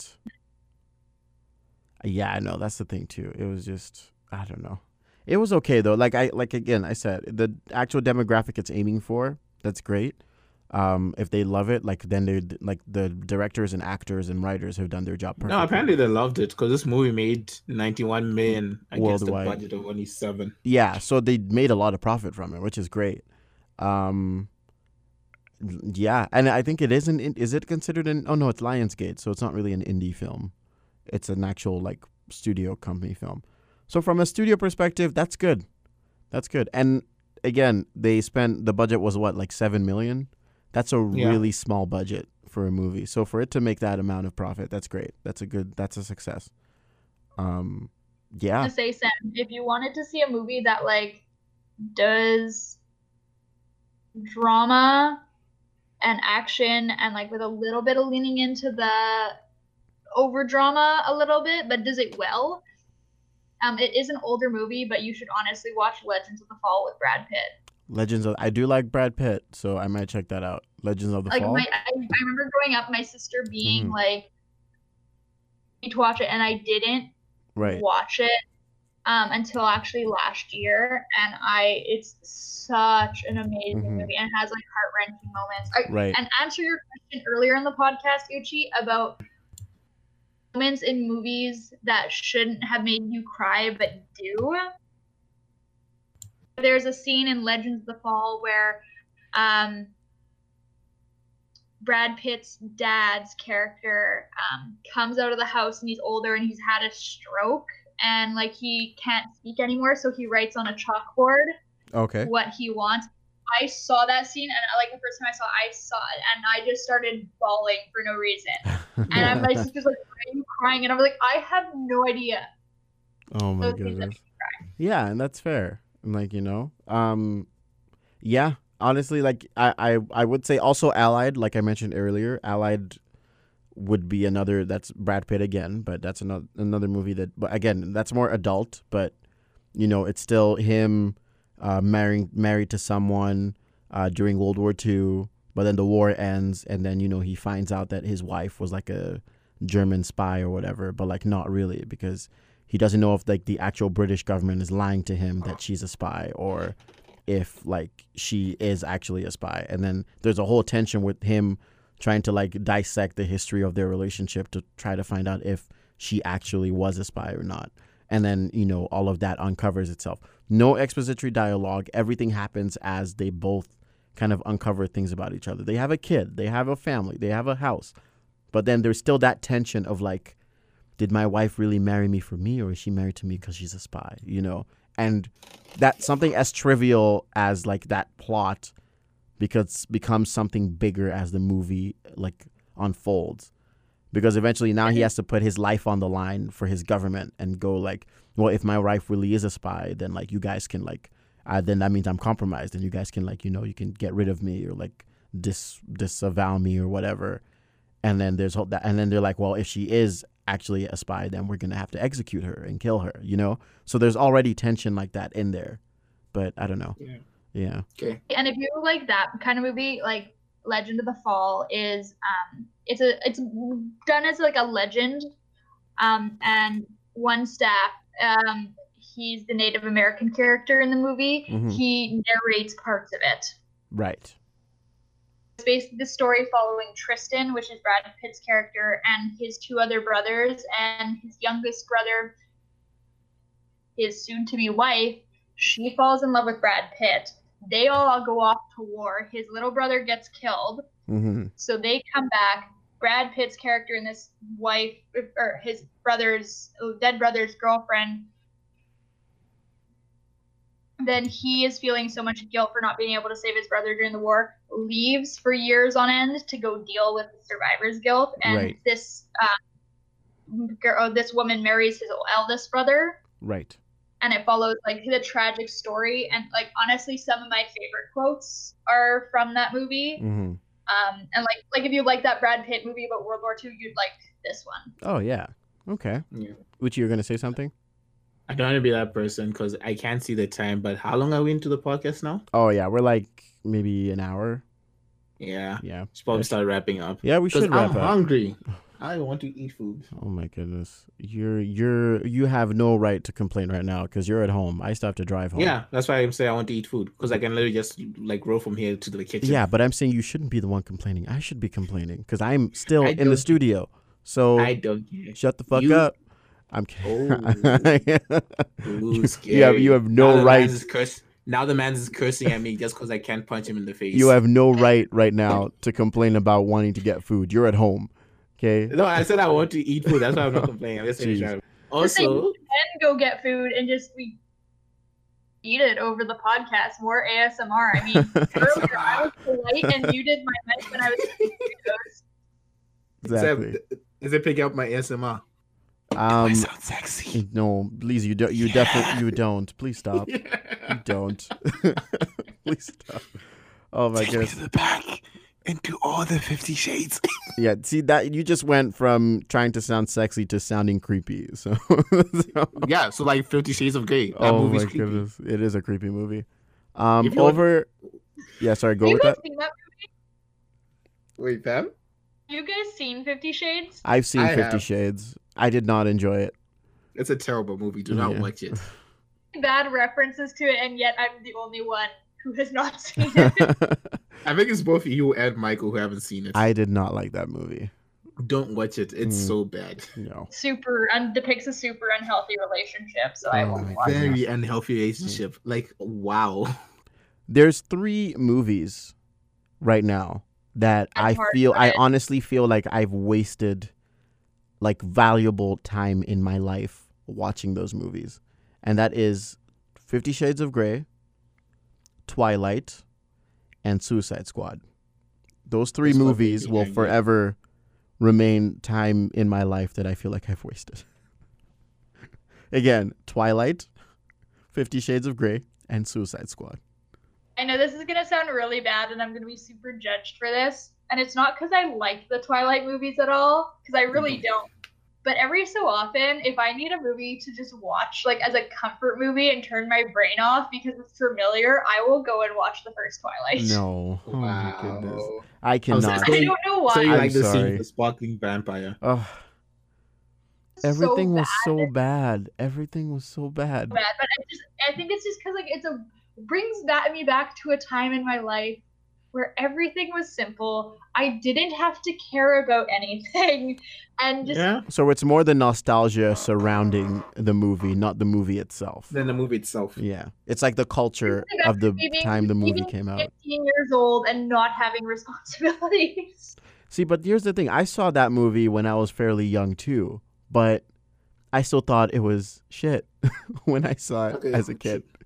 I was shit too, but I, I think it's because I went to go see it with my best friend at the time. Right. Stop seeing movies with friends because half these people I don't talk to anymore. Stop like seeing movies with friends. Yeah. I have you guys, and then I have like then Monica, and then Joey, and that is like it. it's everyone. Well, yeah, because I think for So the more of the story is that we shouldn't go watch a movie together. oh my goodness, no. I think I think it's just you have to find your crowd because I have noticed there's a like even with doing even like the period that we've been doing like this podcast together, right? The way I watch movies, and I, I don't know if this is the same for you guys, has like changed. Where like now, if I'm watching it with someone else who isn't you guys, if like literally something, you know, you know, cliche or something that doesn't make sense happen or something that makes the movie bad happens, I pick up on it straight away.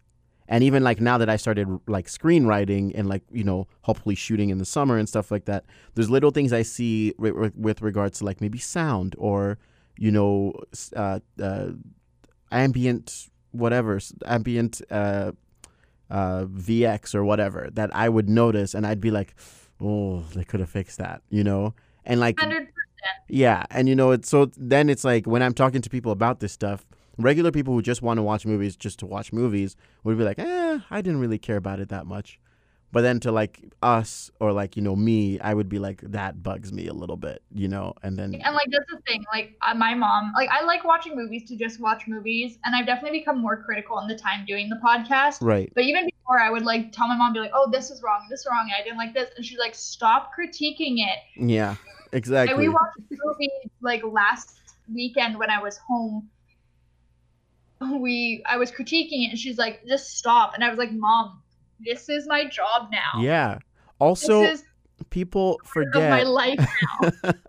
people forget that what you can what you consume, especially in terms of media and stuff, it actually impacts your view of the world, right? I know a lot of parents would watch something like Contagion. Not parents, even people in general would watch something watch like Contagious. Contagion, for instance, right? And then obviously it's a movie, but a lot of people have watched Contagion and been like, "Oh my god, it reminds me of this coronavirus or whatever, whatever," and like you're trying to draw those correlations, but then again, movies are made to for the drama to be, you know, expanded on, for everything to be expanded on, and that you know.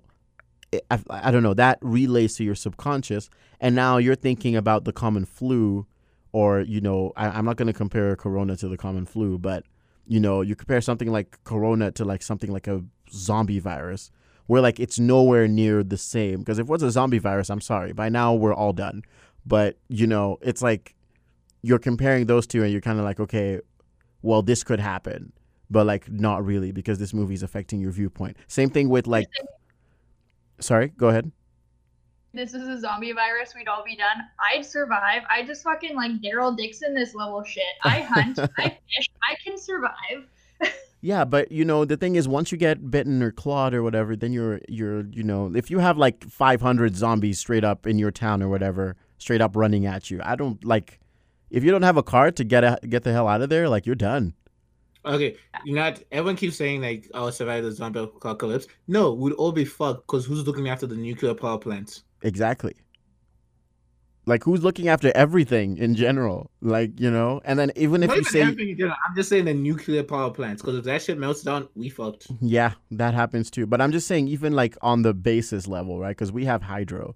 But at the same time, if you know, if you survive to the point where maybe you're one of the last few people still standing, then guess what? You're going to have to face about 20 million zombies in your general local area. And I don't think you have enough bullets in the world for that. So, Yeah, it doesn't matter. Zombies are not real. I just look at it this way: with the coronavirus, he's sitting in a future history class right now. yeah. Shit, we are. We are. it's true. I know what my my ancestors would be. Not my ancestors. My descendants would be saying about me. What what was Uchi doing during the corona outbreak? He was sitting in front of his laptop recording a, A movie about- podcast, yeah. What's up, my movie? Yeah. Our grandchildren are be like, "Oh, I came across this recording of our grandparents, you know, podcasting. During- we should listen to it in history class." During a global pandemic, yeah. Um, during a global pandemic. I didn't like this movie because it was realistic. well, yeah, you know, let's not that's that's just the Let's thing. Yeah. Um, but I, I- before we wrap up, I would like to say though to our listeners and whatever, um, what you consume matters, right? The types of movie you watch they matter because they shape your viewpoint or your, um, whether whether you believe it or not. I don't know, but your subconscious or whatever they tend to affect your viewpoint on certain things in the world, right? If you watch, if you keep watching movies where um, young people are portrayed as always on Instagram and always, you know, putting up Okay, their strap Sam. pictures or whatever, then that's what your opinion of that is going to be. Sam, Yes. Sam, wait. Yes. The Instagram thing, right? hmm Yesterday, I got a message on my Instagram saying I've seen all the new posts from the last two days. Yeah, I know. Yeah, I did see that. no, no, Yeah. no. I mean the actual people who like the actual Insta. Because like, look at Instagram models, for instance, right? You get a lot of people being like, you know, they're they they're a plague to society. They they I don't know. They don't put as much work in for the amount of money they get, or all those kind of things, right? But then you don't know the individual Instagram model. You don't know what they might be going through. You don't know whether I- this was like a way for them to get out of a shitty situation or something like that. And they just found out, hey, if I keep doing this, I'm going to make more money because everyone needs money. Everyone needs to live comfortably. I'm like, if that's their way of doing it and they're getting paid for it, I don't think we're in any opi- in any position to be like, well, I don't support this because all she's doing is this and it, it she shouldn't be getting paid this much. You know, if you're gonna say that, then you know, talk to your athletes or talk to your you know movie actors or your directors or whatever, and then you know compare that to like what the pay of an actor is to the pay of like a, a doctor, for instance. It, there's the pay gap is huge. So you know, I don't know. Maybe it's just me. I just say something about that from like a Mhm. girl's perspective. Yeah. Um, with the influencers and stuff, and I'm not saying anything bad against Instagram influencers because, like you said, we all need money and we're all coming up with new creative ways to make money. And I mean, hell, maybe one day we're gonna make a couple bucks off the podcast. Who the hell knows? Like, right? Mm-hmm. Um, but like Instagram influencers, and this is like a huge body positive and just like self love and self care thing for like girls, my like yeah, girls of all age. Like, doesn't matter if you're 50 or if you're like 10, 12. hmm A lot of those Instagram models, they don't look the same. And I used to follow a lot of them on Instagram, and then I was realizing just kind of as I was, I was looking at myself in my mirror in my mirror every day, hating the way I looked. Right. But that And you know what? I unfollowed a lot of them, and it made me feel so much better about myself. And like obviously doing other things to make myself feel better about my insecurities and all that. mhm. So like I can see where some people are like, oh, they are a plague on the society in the sense that they are giving us more unrealistic beauty standards and like lifestyle standards and all that. But at the same time, they're not a plague on the society because they're just another human being trying to make money. Right. And that feeds back into my initial statement when I said our consumption of media changes our viewpoints on what the world is actually really like, right? And I also said, again, the plague of the individual model compared to the collective, right? So you're having a situation where every, you know, people consuming, you know, Instagram model pictures or whatever is making them think that the perfect woman should look like that, whereas that's not really realistic. Um, same thing with movies, right? Now you're having people being like, oh, well, someone who watches Five Feet Apart would be like, well, I shouldn't really love a guy unless I really need one lung and he's willing to like, you know, break that barrier. He's real. He's, you know, if a guy right now, I'm gonna say someone listening to this podcast is gonna is gonna hate me right now, but if a guy, okay, drives outside, makes the trip all the way to you, even through the coronavirus, then yes, he really loves you.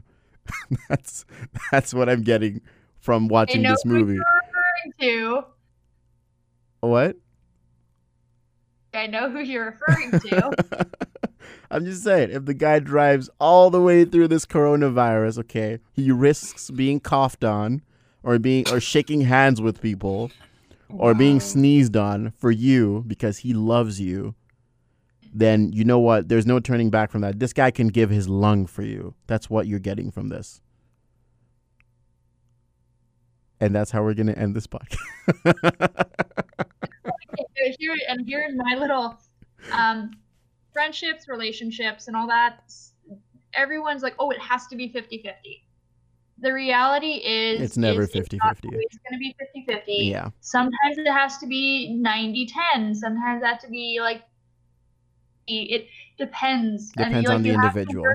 Mhm. yeah it, and, like yes there are the days it's 50-50 but everyone has their off days everyone's gonna fuck up and especially like now with society being so screwed up with this pandemic i think we have to just you know not forgive and forget because there are some acts that are unforgivable but if it's something like you're holding on to something super petty and stupid Mhm. and you really care about that person Yeah. take the effort. Like it doesn't even have to be a big effort. Like like I said, it can just be that little ten percent. Right.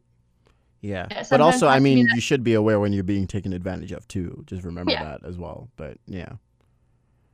Yeah. So it's just finding that. Anyways, over here at Northern Critic, we rate and review our films, um, not using a, a number system, but using a coordinate system.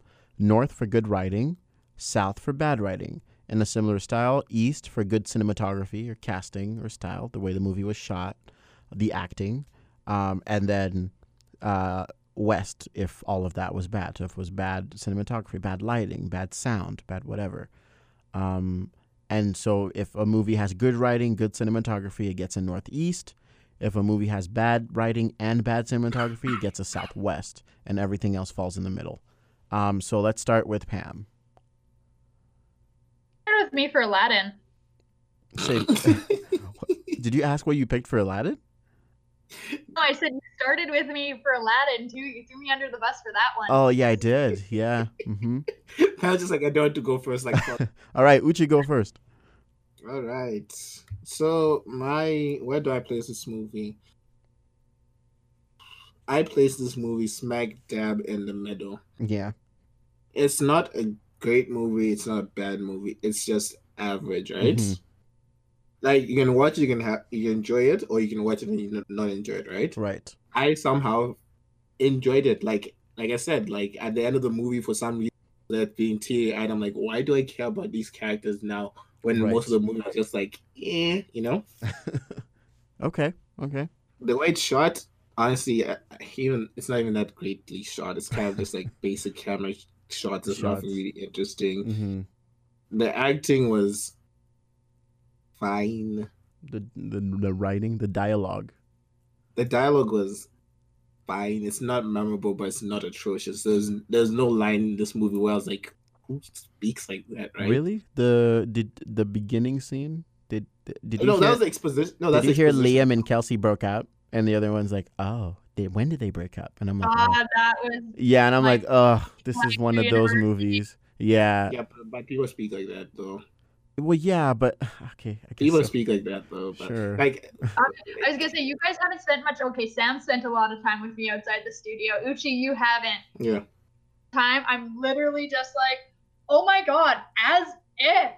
Yeah. see, That's probably why I rolled my eyes because I was just like, oh, it's one of these again. you know? I was You're just- Pam. oh my goodness. like I was like, Sam, I, I even have my basic white girl accent. Yeah. Yeah. So Mhm. like someone does speak like that out there, so don't be surprised. But like I'm not saying like the dialogue was atrocious. It's not like I'll, there's something from this movie that would be memorable. Like wow, that's a really bad line. There's Mm-hmm. no I hate sand line in this movie. You see what I mean? There's no I hate sand. Yeah. So this movie is just read smack dab in the middle. It's Mhm. not bad. It's not great. It's Mhm. it's a movie. I mean, there was the scene where she's like, "I have borderline, really bad OCD. OCD. and then all of her like meds are arranged in order, but like we Yeah. never, we never, like that that we never came back to that. Like that, that was it. There's a lot of dead ends. Yeah. Oh, there- there- so there's she a lot of she, problems she said this that, and then like But, that like- wasn't important to anything else for the Oh, entire no, for the rest of the movie. For her. It's just important for her to arrange her pills. But then, like as someone pointed out, OCD comes on a scale, right? Like I know someone who, like, if you met the person, talk to them, you'd not realize they had OCD, and two, like I was helping them move, and they're like, "Hey, don't let the uh, furniture touch the ground." I'm like, "Why?" It's like, "Oh, the person's got OCD. If it touches the ground, she's gonna freak the fuck out." Oh yeah, no, well, but I just mean in, So, in the like, the context of the film that never. Even in, in the Like- context of the film, her OCD could just be her arranging her pills in that certain way, and that's it. It's just like for me, I arrange all my hangers a certain way. That's it. Everything else can be a complete mess, but all No, my no, I get that, but then, like, way. for so that's it. Okay, I That's just, that's it. Literally, think for you to, for you to expose that you have to that has to relate That's- to some part of her personality for you to even bring it up in the movie to begin with. Because if it's not going to be important to the plot, then But like that's that's where I'm getting to the point. This movie is not bad, but it's not great. It's yeah. just something. Because I remember you remember what Michael said in was it Rise of Skywalker where he said, "Listen, if it's not important to the plot, just get rid of it. Don't put it in. Right? Only put the necess- the necessities. Don't add anything extra that would be useless. You know." But for me, I saw her arranging her pills in a certain way. That's the OCD line for me. Then that's all that mattered. That she said she has OCD. She arranges her pills a certain way. That's it. That's it being used. No, I know, no, but it never plays I into like- her yeah, ca- her character though. It never plays into her character But, again okay. after that. We never see What her. you, no, wait, have OCD about- Wait, wait, Sam. Okay, Wait. What Okay. you want is for her to be the stereotypical OCD then? no, like, not stereotypical. No, that's, not what I'm. That's not what I'm saying. I'm But no, saying but that's what you're kind of expecting though. no. That's not what I'm expecting. I, I don't feel think. like- I don't think there's a stereo. Okay, let me let me finish. I don't think there's a stereotypical OCD. There's nothing like that. Doesn't exist. I think if in a film as a writer you're putting in that this character has OCD, fine. This character has OCD. Let me see this OCD that you've already brought up as a character trait to this character play out in this movie. So maybe if she has that, but then at some point she it comes back again as maybe she goes into his room and his drugs are all messy and she arranges Yeah, them she again. did that. Did she do that? She did that. Yeah, Okay. she, she did did that in the movie. Stella, you organized a drug cart or a medic- medical cart for you. That's like foreplay. Yeah, Oh yeah, okay, okay. So okay, okay. I guess that I guess it played. Ugh, but that's it. But that was Yeah, also I'm done. That was I'm sorry, also Sam. that I'm was sorry, also done in dialogue. That wasn't. They didn't have No, a even, shot no, where they did. When, She, she showed her arranging his drugs as well. okay, I, Dude, uh, at the end, okay. I find this movie just a movie. It's okay. Uh-huh. There's nothing special about this movie. okay, sure. okay, uh, Pam. I guess. Go with this movie right in the center as well. Yeah. Zero zero longitude latitude. Mhm, Um, seen the movie twice. yeah. Will I watch it again? There's other better romance movies out there. mhm. Um, it was meh. The writing was meh. Really good movie in the sense it br- did bring some knowledge to CF.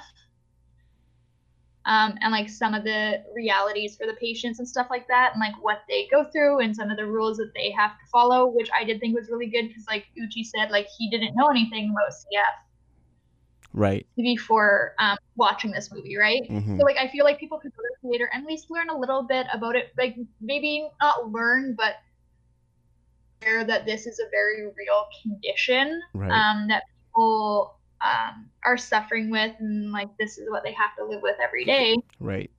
Um, the most memorable line, um, there is the line that where she says, um, "We don't understand the importance of human touch until we can't have it."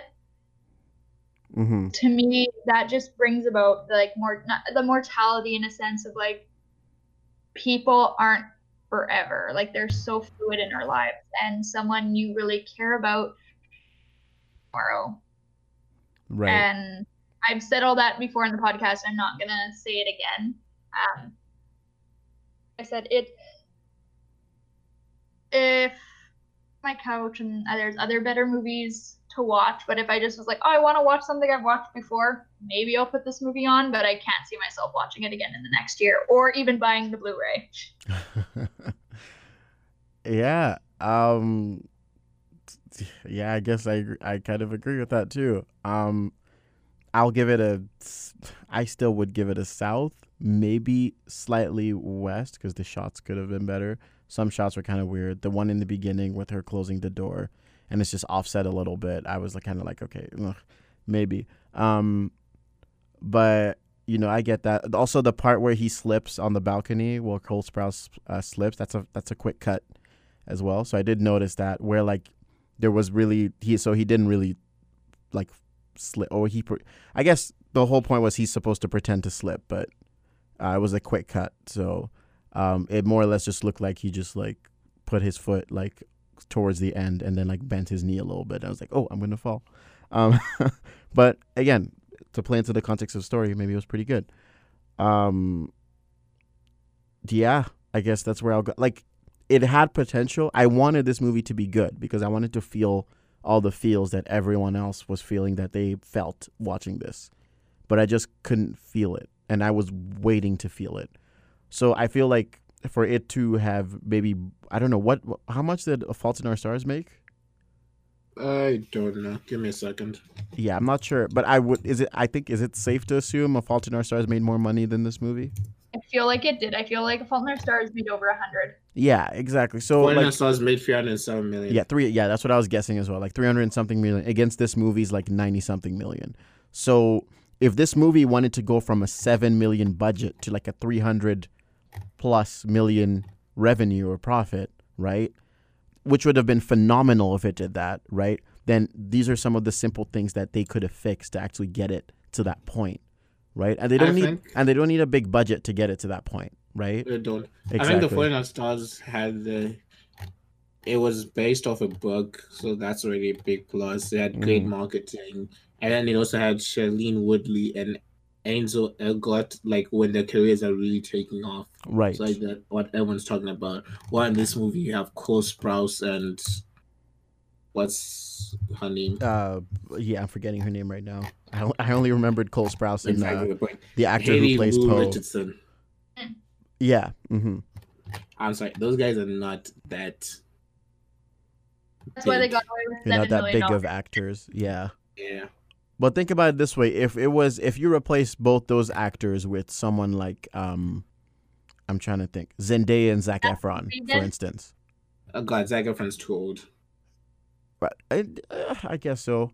Which But I'm just, I'm just okay. let- Let's yeah, let's put. Let, uh, I mean, let's put young Zac Efron and young Zendaya or something. Like, would you Are think it would have Z- been? Are we doing Zac Efron when he just comes from High School Musical? Yeah, I just I just thought of him from Can High you- School Musical, so I was like, Wait. maybe Can you imagine if Five Feet Apart was a musical? it might have been good if it was a musical. Who knows? It would have been terrible. No, they might have if they if you write a good see musicals can be good if they're written right. If they made it into a musical and like you know there's like a whole you know um exposition song about you know life in isolation then- from CF or things like that. People might be able to relate with that, you know, or something. Here's a good actor they could have had Liam Hemsworth. Yeah, Yeah, exactly. Yeah. So that would work. But then, like that budget suddenly goes way higher. I think Um, I that, just want to say something on your point, Sam, where you said like it didn't make you feel the feels. Mm-hmm. But like the first time I watched it, I definitely cried. Second time I teared up, maybe had like cried a little bit. Um, for me, and like I am a crier. I get like I said, I cry at some commercials. Right. Um, Based off this movie, I would recommend to you, Pam, to it's on Netflix right now. Watch Manhattan Romance and tell me if you cry to that, because that one hit me in the feels and that was good. in my It's the opinion. I'm gonna be like a box of Kleenex. Um, I don't. I you might you might not. I don't know. Like again, that's the thing. Different audiences, right? But I I feel like that one was pretty good. Um, I loved the you know the kind of romantic element in that too, with the main character, um, and how he's covering you know, it, I I guess his like his um ob- obsession with like film and wanting to have everything on videotape or whatever, like doing his his uh, documentary on relationships was kind of like his version of like maybe OCD from like the main character in this movie, right? But then that was done so well because at some point, you know, I think the the uh, his main romantic interest, who you know starts off as being like bisexual at the time, is kind of like maybe you need to live life, you know, instead of behind the camera, in front of it, you know, or things like that. And then all of a sudden, you're having him question all these relationships he's in, you know, the current one he's in, if he's really happy, or if he's just like, you know, adjusting to like uh, the new wave of like relationship dynamics in 2019 or 2020 or things like that. So it, it I don't know. I found that more because again, no character was dying, no character was in a state. There was no life-threatening situations whatsoever, but you still felt tension in terms of Yeah. like you know he's he loses his mind on like why he's doing this. He's he's getting frustrated as to why he can't find love no matter how hard he tries. Why are all these people he's interviewing so happy in their relationships? And then, you know, a month or two later on, he finds out they're divorced or they're having problems or whatever. And then you feel this sense of like, man, maybe all relationships relationships are just doomed or something, you know, for our generation at least, right? And I'm not gonna lie, this movie made me kind of low key cynical because at that point, after watching it, I was like, it's true. Maybe like relationships in our generation are just doomed to fail. I don't know, but again, um, yeah, my other half might be listening to this, so I promise things are not doomed to fail. Um, but Yeah, too late. You already said it. Okay, I, I asked for this to wrap up five minutes ago for food. Let's start plugging in shit. well, you just cut Pam off. oh, sorry, Pam. Um, I'll I'll go and watch that definitely because like you know me, I am like huge hopeless romantic, but I am so cynical about absolutely everything. Right. Like I was sitting in a coffee shop a couple months ago, and this like 19 year old was going on about how happy she was engaged and all this, and I'm like sitting there, and in my my internal monologue is like, yeah, and you'll be divorced in two years. Yeah. So it's just uh, I don't know. Yeah. But, so yeah. movies that can really capture the the feeling of the everyday person, I, that's what I would love to connect with, you know, if that makes sense. But yeah. Um, you can follow us on Instagram at Northern Critic UMFM. On Twitter at no- northern underscore critic. And um, Pam, do you want to plug yourself? Are you gonna plug our website first? Oh well, I mean, we could do that too. um, we are also uh, we also do have a website that you can subscribe to for our uh, daily blog, well, weekly blog updates rather, um, called northerncritic.com. It's just northerncritic.com. Um, if you subscribe, you might be uh, well. We're gonna do a draw later on once this whole Corona thing dies down, and um, our one of our lucky subscribers will be a guest on the show uh, remotely, kind of like what we're doing right now. Um, so you will be on the coming episodes and stuff like that too. Um, I believe I'm, I'm not even sure if we have any. Uh, well, I should say rate and review us on um, Apple Podcasts as well. Um, I'm gonna check. Pam, you can plug yourself while I check if anyone actually dropped anything Um. I'm also gonna say to our listeners, um, we're recording a couple weeks ahead just in case one of us gets really sick or something like that. Yeah. But you know, throw us some movies suggestions That's true. um, on Instagram or Twitter. Like I said last in Aladdin, we'll throw a poll up um, online um, for the top three we like, and the top voted one on there will be reviewed. Um, but yeah, you can find me at Winter Beauty on Instagram, and that's W I N T E R B E A U T I. There's an I Right. instead of a Y at the end of that. Um, so yeah, just basically food photos, travel photos, um, a lot of like body positive right. in the next couple weeks. hmm Um, but yeah, just general. If you want to screenshot into the boring life that I lead currently, being in quarantine, but yeah. give me a follow. Um, if I'll probably give you a follow back. Yeah. Hmm. Um you can follow me at Sam Shinobi on Instagram. Um, that's S H E N U B I as well. Um, you can look me up there. I have my books on there. Uh, I have a new uh, short film coming out this summer. Hopefully, if everything dies down again, again, it's up. It's up, all up to us to conquer this coronavirus thing because it's really messing with everything.